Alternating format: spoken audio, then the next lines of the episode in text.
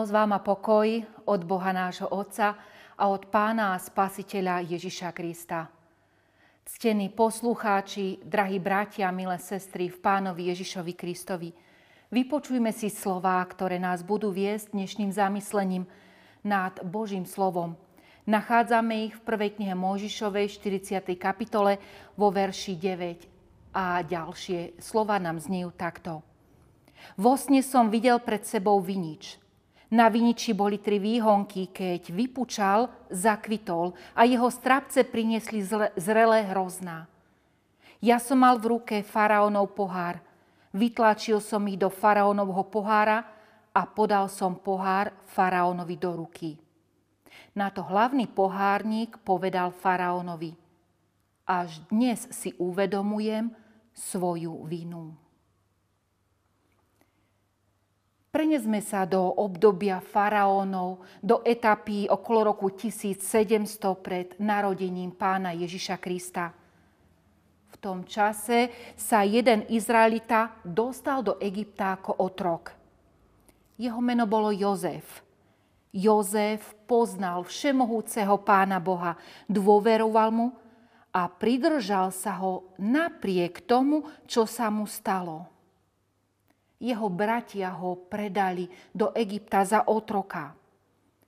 Putifárová žena ho falošne obvinila zo znásilnenia a následkom toho sa dostal do faraónovho väzenia. Z Božího slova sa dozvedáme o tom, že Jozef sa vždy pridržal pána Boha a nepočujeme o žiadnej jeho výčitiek na adresu Pána Boha. Nerozumel jeho cestám, ale dôveroval jeho vedeniu. Napriek všetkým týmto nepriaznivým okolnostiam Jozef zostáva Bohu verný. Pán Boh akoby cez toto všetko, čo sa s Jozefom deje, prečistuje jeho charakter.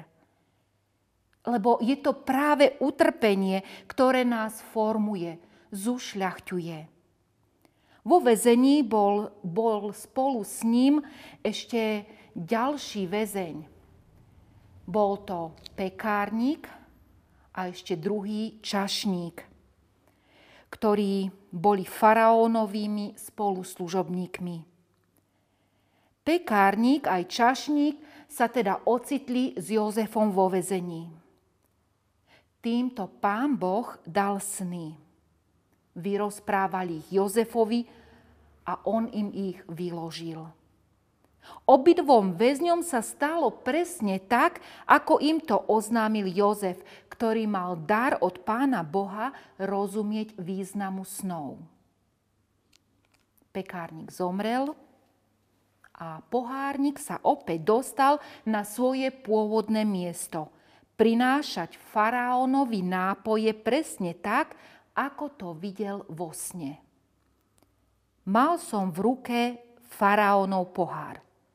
Vytlačil som z trapce hrozna do faraónovho pohára a podal som pohár faraónovi do rúk.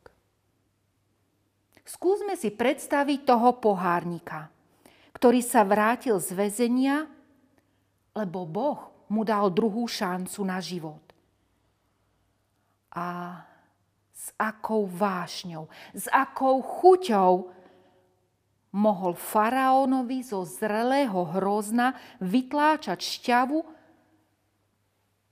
a podávať mu ju. Aj nám, drahí bratia, milé sestry, sa mnohokrát dostalo toľko milosti ako onomu spomínanému pohárnikovi. Poslúžiť s tým, čo nám bolo darované ako zrelý strapec hrozna.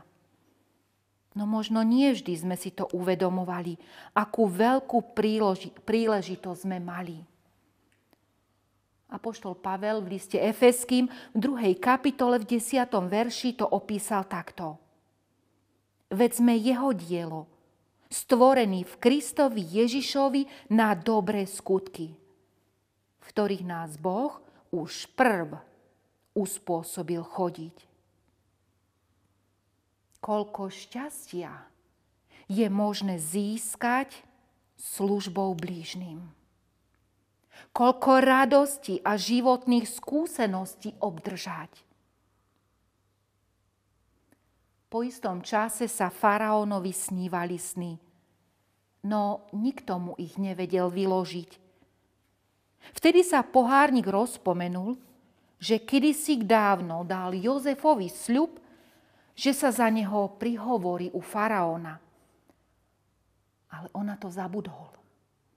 Práve vtedy, keď sa mal dobre, zabudol na sľub. Hlavný pohárnik povedal faraónovi. Až dnes si uvedomujem svoju vinu. Či sa to nestáva aj nám, bratia a sestry? Keď sa máme dobre, zabúdame na sľuby, ktoré sme dali Pánu Bohu. Pohárnik svoje zlyhanie priznal faraónovi a tak nastal zvrat nielen v jednaní faraóna, v živote Jozefa, ale dokonca v celej krajine.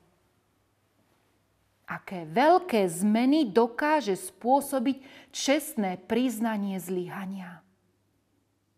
Tak ako pohárnik, aj Jozef sa od pána Boha naučil konať dobré skutky, aby mohla byť zjavená Božia moc, Božia sláva. Jozef z onoho príbehu je takým predobrazom pána Ježiša.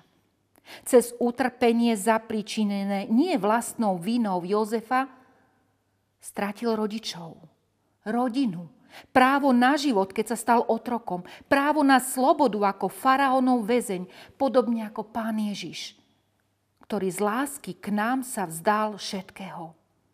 Slávy v nebi, zobral na seba poníženosť človeka, vzdal sa svojho postavenia, slobody vlastného života, aby nás získal, vykúpil. Jozef prišiel o všetko ale pán Boh mu vrátil viac, pretože Jozef dokázal Bohu dôverovať. Na ňom a skrze neho pán Boh mohol vyjaviť svoju slávu a schopnosť postarať sa o ľudí aj v čase najväčšieho hladu. Jozef sa stal druhým najdôležitejším človekom v krajine.